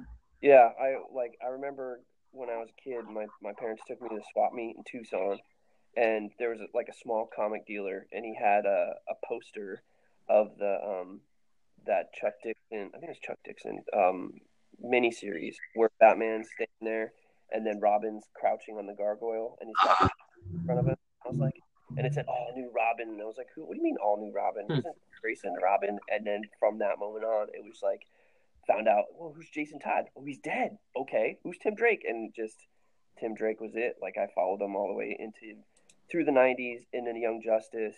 You know, Tim Drake's just always been my guy. He had a pretty big moment in Return of the Joker. Yeah, Yeah. yeah, yeah, totally. Um, so I, I love, I love me some Tim. so out of all the figures that you've um, worked on, and there is a lot that you've worked on, what would you say are some of the standouts for you, and some of your, your favorite figures that you've contributed and made? Um, besides, so I mean, I, I already gushed over the Ray last time we talked, but um, the Red Robin one I'm super excited about. Um, the Batman Ninja figure is really, really, it came out really nice. Like I'm really happy with the amount of paint that it got, the articulation, and the the weird thing is I haven't, I haven't seen the content and I haven't heard great things about it, so it's not like tons of people are running out to get it. But the reaction to the figure is it's a really cool Batman figure. So when I got the when I got to play with that one, I was just really excited about it. Like it's you can pose it so much. Like it's it's just I don't know. Yeah. I like that one. So that one stands out for me.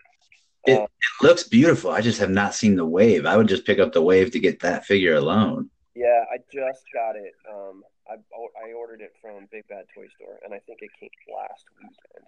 Oh, okay. But um, someone had kind of helped me out and got a, a sample of that for me a month or two ago, so I could get it a little bit earlier. But Nice. Yeah, that so that was that was very sweet. And then um, I don't know, like is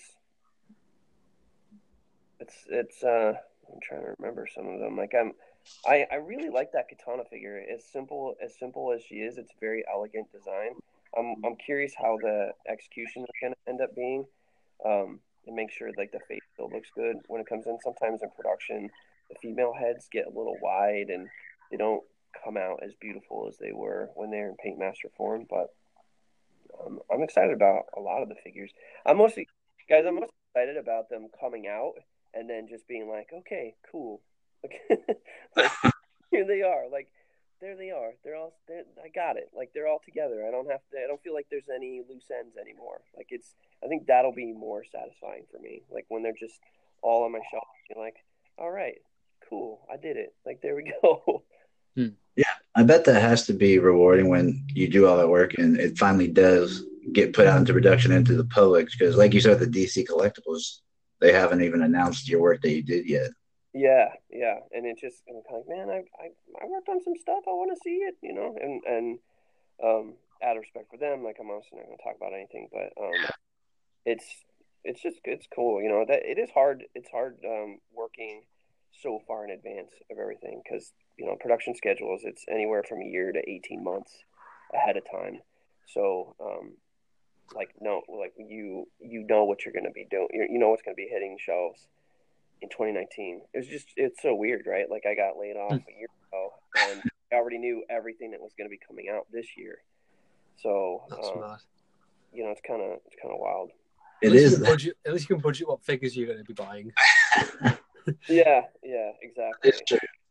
Yeah. How, how what kind of does it irk you at all, or does it annoy you at all, or at this point do you just kind of roll with the punches and you just realize that's the industry? When you see something like uh, the Starfire, which was originally shown, and it was uh, the the hair, for instance, was a lot more translucent, and then you see it at the the end product, and maybe it's like they just change it up a little bit. Does that kind of bother you, or at this point you just you're good with it? it's both you know Okay. Uh, it's both because there's nothing I, I know there's nothing I could do to, there's nothing I can do right I I kind of I mean to be honest with you I knew that that hair wasn't going to end up being like that because anytime we see anything translucent that's that's made that's that, that's uh kind of comped up like prototyped it's always it always looks better than production just because it's a different material so you never get that same clarity um the thing that bugged me about Starfire was how small her head ended up being. And the same thing with um, John Stewart. Like John Stewart has the tiniest little head. I did notice that on John. Yeah, and, and like man, I, I, the the paint master looks so good, and for some reason it, it, it wasn't scaled up to account for, for when it down in and John just had a little itty bitty head, and but he still looks cool, right? And if you got him flying, Oh, yeah. graphing, he still looks good. But it just bugs me that his neck is a little wider than the width of his ears. Yeah, yeah. That would be frustrating, especially putting all the work and effort into it.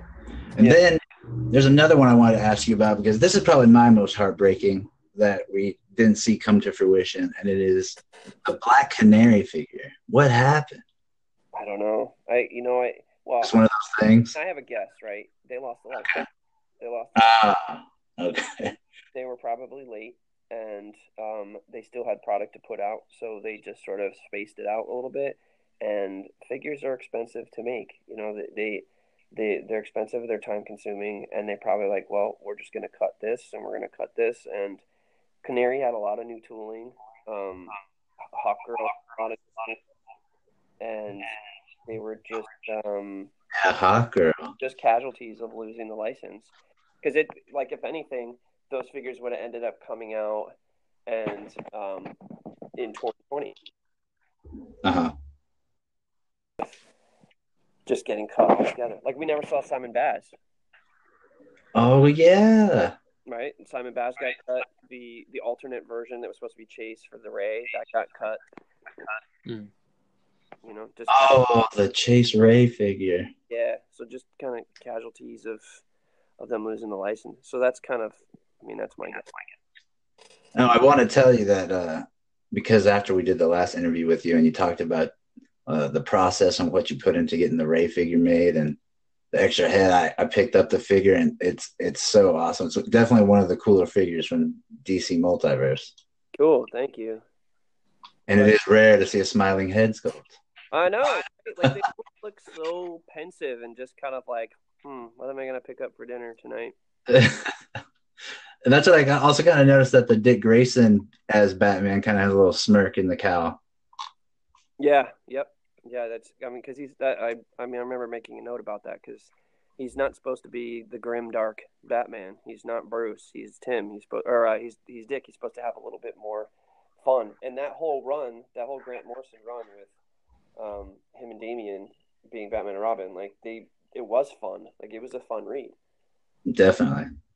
Mm. At first, I thought I was going to be annoyed by Robin being Batman, but it was it was a lot of fun.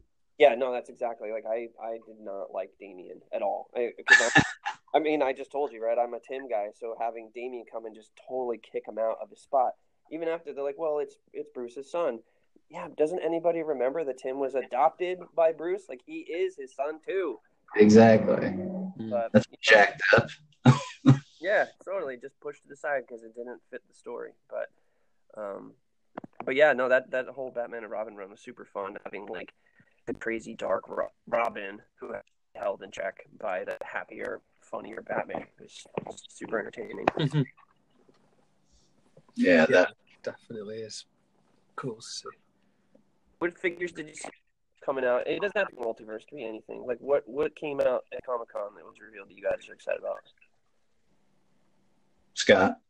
Um, okay, well, for me, to be fair, I think Mattel probably, I'm not just saying that because you're here, I think Mattel probably did do the best with the 80th wave, but I mean, um 'cause I love the Croc as well, the Connecting Collect Croc, he's, he's amazing. Um, but in terms of individual, individual figures, I love the Mikey as Batman from DC Collectibles. He's Mhm. awesome. Um, I like the Hot Toys Robin that they've they've made for from the Batman Forever. Yeah, it's about time, right? Like we Yeah, absolutely. when that Val Kilmer Batman came out, first of all, I was like, why are we doing Val Kilmer? We need to do let's do Batman Returns. No one's done Batman Returns, and then we can get to Rob. We can do all the other ones. And Robin, Yeah, why don't we have a Robin? And that Robin costume from Batman Forever is Tim's costume. Come on, that is Yeah. yeah, it is a classic. right? So, oh yeah, so I'm, I'm with you on that one. I, I don't have, I only have one hot toy. It's the Adam West Batman, but I might have Yeah. to Donald Robin just because it's it's about time. You know, it is. The nipple.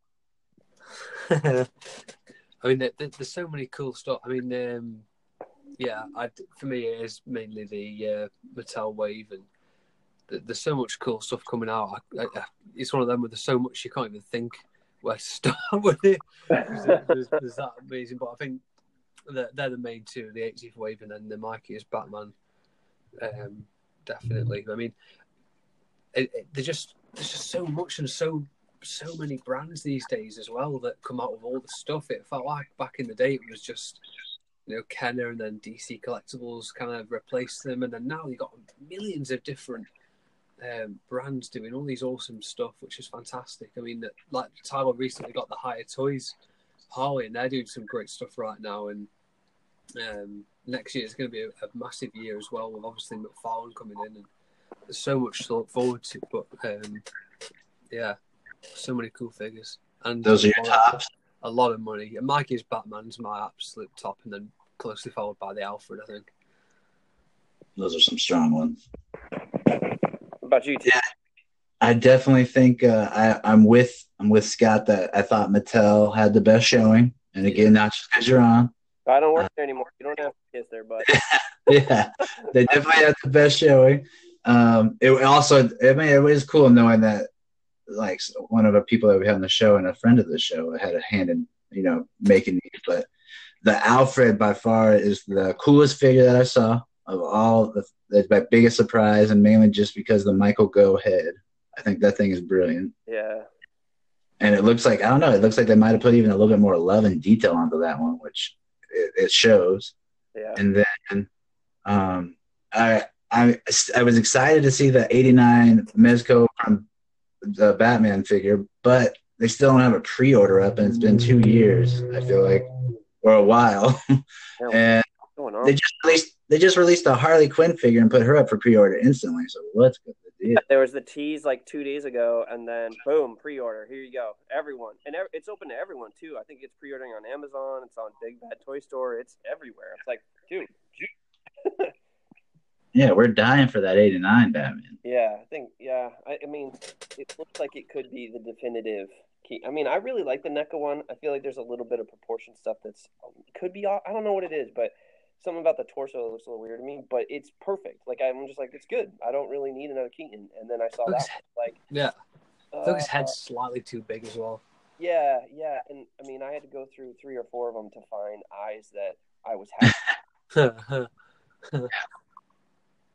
but that the Mezco stuff, it's it's good stuff. You know, they're they're doing really great work. Yeah, and that's always the thing that kind of bugs me about Mezco is just how much uh, they show and how much pre-orders you might have to wait a year or two. So that's the kind of bummer about that. But uh, That's true. the DC collectible stuff look cool, and I definitely am in agreement with Scott that the Mikey as Batman figure. I wanted to get that just to see how the new waves are going to be, and it turned out to be a lot of a lot of fun. The joints are great, double knee articulation. So I'm excited to see what they do with uh, the GameStop exclusives. I feel bad for people that's only an exclusive, but Yeah, it's tough. You know, I mean, DC. hello.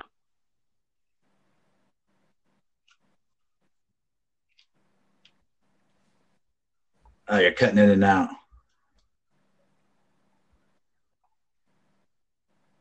Scott, you there? Yeah, I can hear. Okay. I think he's still there. I think, I think, I'm uh, rooting for those DC collectibles guys, not just because I was there. Oh, there he is. Oh, I'm here. I'm here. Nice. Yeah, we lost you for a second, but we're glad. So you're you're rooting for those ones?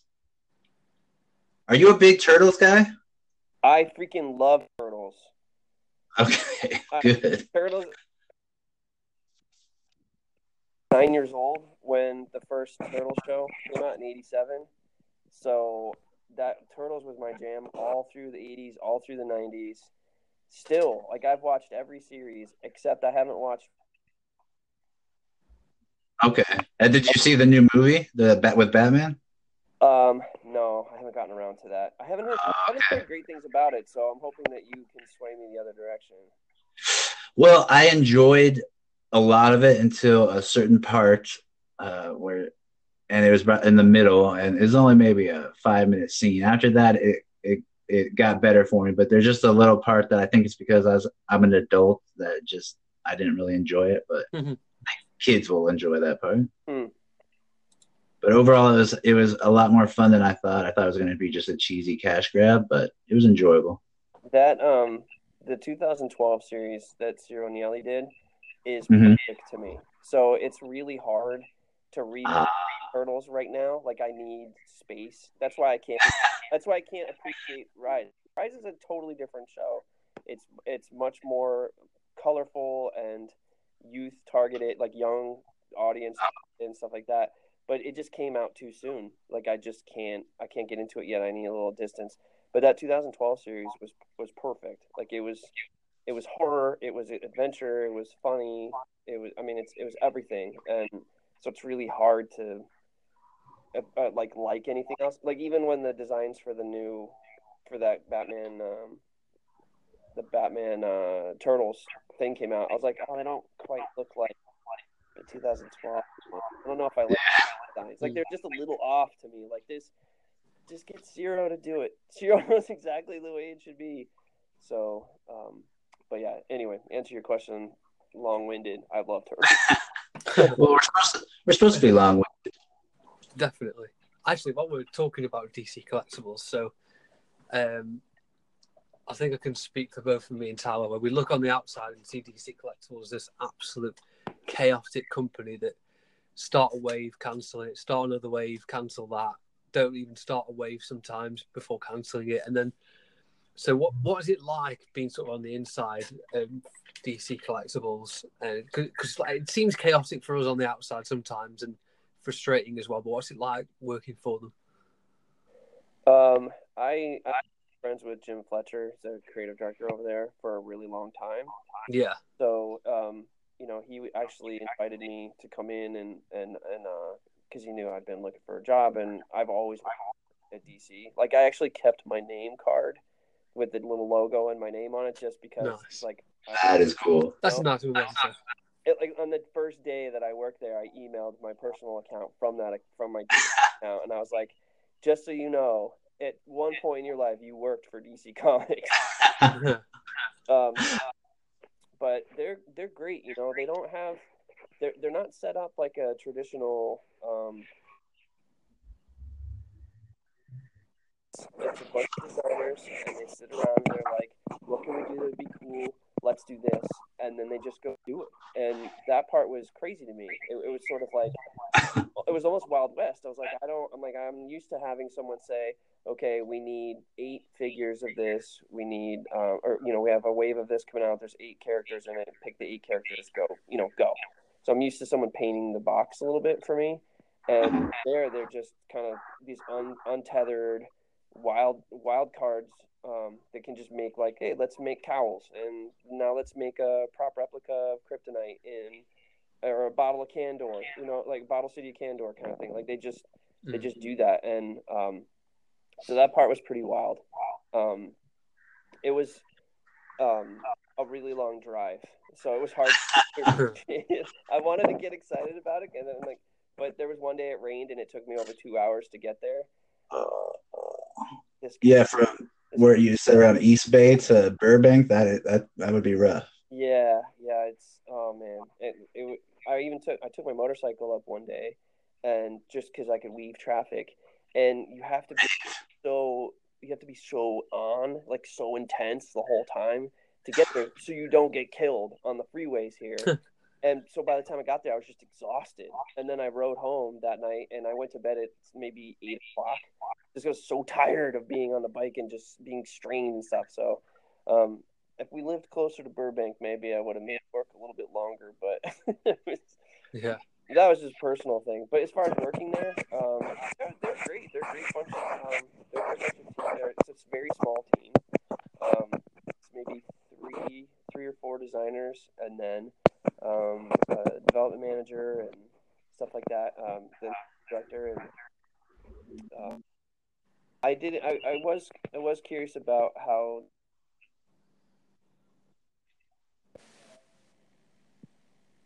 Oh, it looks like cutting out. Well, you're back. Okay, cool. Um, I was curious, like how they come come with their plans, and they just have this crazy little room go in, and in the room, it, there's just photographs of stuff all pinned up. Like this comes out in January, this comes out in February, and that's just how they track their production schedules. And I was used to having somebody in Hong Kong or China mailing me a list every day or every week saying where are you with this, where are you with this, where are you this. So it was just it's just different. Um, but they still, that's fun though. yeah, yeah, it was it was super. It was Minus the traffic and uh, intense bike rides. yeah, yeah, yeah. well, do you, well, we want bef- to wrap up everything, but Scott, do you have any last things before? Um, We- well, I gotta say, just I mean, as well as um, all the amazing things you've made. I mean, thank you for actually getting us such a diverse multiverse line. I mean, it is called multiverse for a reason because, like, so characters like Ray, the Ray, for example, you really wanted a Ray figure. It's a figure we've never got before. But then there's also ones like know, Vixen, um, Starfire, uh, Red Robin, Red Hood, figures like that that we've never kind of gotten, at least in the last ten years, so that you know everyone can access these figures, which is fantastic. And um, yeah, you know, putting a lot of hard work to it, and really excited to get the new line as well. Can't wait for it. That's awesome, man. I want to give you the opportunity before we finally say goodbye to just at least uh, talk about or plug any thing that you want to have, any projects you have coming up, or anything that you can reveal or want to reveal. Um, well, so the the the D, I'll give you the tease on DC. Um, Okay. DC Collectibles does a lot of statues, right? They're kind of like that's their bread and butter is doing statues and stuff like that. So the project that I worked on was a statue, and I worked with um, a dear friend of mine from my Mattel days, Brody Perkins, So hopefully it's some it's hopefully someday soon that that thing will be out and then can plug that when that comes out. And um because I'd never done a statue before and that was pretty wild like coming in and I'm like well so what are the articulation? And what do you do this? They're like no no no you just get a sculptor and give them direction and they make it look awesome and that's it get it painted. And I was like but what about the rest of the stuff? No no that's it. That's all you gotta do I was like No oh that's okay so um yeah so I can't when that comes out I'll um, I'll be sure to I know you can't kind of talk about new stuff coming out from DC, but are they going to continue to see some new figure lines? Is there anything you can say about that? Um, I mean that new turtles, that new turtles line was something that I learned about when I was there, so I was glad that they put that up. Um, because those look great. I mean, even the, even if you don't love the design of the turtles, which a lot of people seem to love them, um, the animated Bat characters look great. Like that, Yeah. Oh, the uh, the expression on Batgirl and um and even the Alfred looks. I mean, I was like, if we were if Mattel wasn't doing an Alfred, I would pick up that. Heck yeah. Yeah. That Alfred does look good. This looks really cool. Um, but as far as figures and stuff, I think they revealed all the stuff that I knew about. So, and then there was some other stuff that they were hoping to do, but I'm I don't know. I don't know where they ended up with that stuff.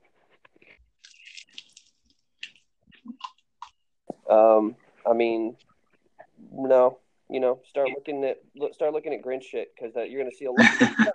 See a lot of Grinch stuff that I worked on pretty soon. Awesome. Well, that's a classic. That's like ultimate Christmas classic. So that's that's not a little thing to be working on. That's yeah, pretty no, awesome. it's you know it's it's really interesting because I've been a licensee. I've been working on the licensee side for so long now to be a licenser. And when people come to me with stuff, um, and they're like, "We want to do this, and this is what we want. This is the character we want to use, and stuff," and now I can look at it and be like, "No, I don't think that makes sense." And I just know that like once I say I'm sorry, and when and when the phone hangs up or whatever, they're on the other end. I'm like, "Why doesn't it make sense? It makes perfect sense to us." And like the, the same conversations that we would have had on the other side of, of it, you know. But That is so crazy. You've been on a whole bunch of different sides of the toy industry. Yeah, yeah, and you know, getting to do one one thing that I one thing that I always felt like I I always kind of felt like a little limited, just being like a packaging designer or even just being a product designer and stuff like that. I always wanted to do more. Like I kind of had.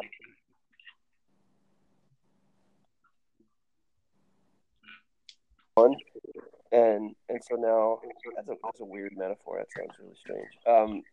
Um, I just wanted to I wanted to like touch different things. I didn't I didn't want to just do one thing. Like I wanted to do a lot, and so now Yeah. Do that. So and it's with beloved characters and um, stuff that like my parents read when they were kids and stuff that my kids read, and you know it's it's pretty wild. You know, generations to come. It's crazy. Yeah, yeah, it's it's it's fun. But Well, at least we always know that. I'll always have At least. a place in my heart for. well, that uh, we are we're honored to have you on again. We want to thank you for uh, sharing your time. We know that Definitely. your your time is cherished and you got a family so we thank you for coming on talking to us and just nerding out with us and it's i'm glad to hear that things are going so well for you i know scott is too especially uh, Definitely. it's cool that you got to see so many different sides wear so many different hats work on a lot of different things and i'm glad that ultimately you ended up somewhere that you feel that you're very happy with and that uh, you get to do a lot more than just the box art because you're doing some incredible stuff with the Mattel stuff. We look forward to seeing uh, what you got with the Grinch. I know I'll definitely buy a product for sure.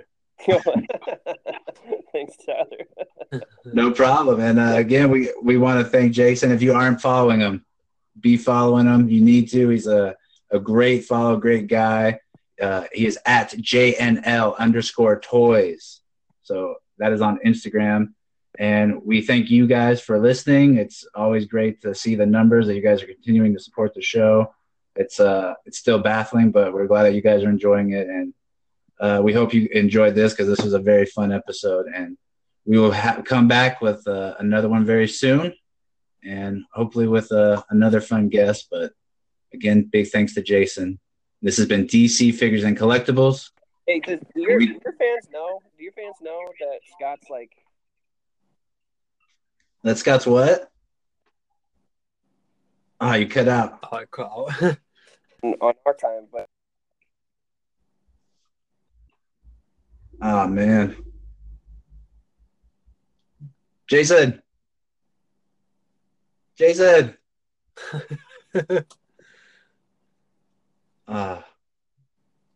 hello. It sounded like Batman then, with the, like the under the red hood. Man. Jason. Ah. dang, we might have lost him for good. And it sounded like he was about to pay you a compliment. Who knows? Who knows with me? Oh, and now we've really lost him. And now we really have lost him. Yeah. All right. Well, again, this has been DC Figures and Collectibles, and we do what you do too, and we uh, do what is what we're passionate about, and it's cool to see that Jason's passions has taken him to uh, some very cool places, and he's gotten to have his his mark on some very cool figures and stuff that we'll have for a lifetime for sure. So, big thank you to him again, and we will talk to you soon.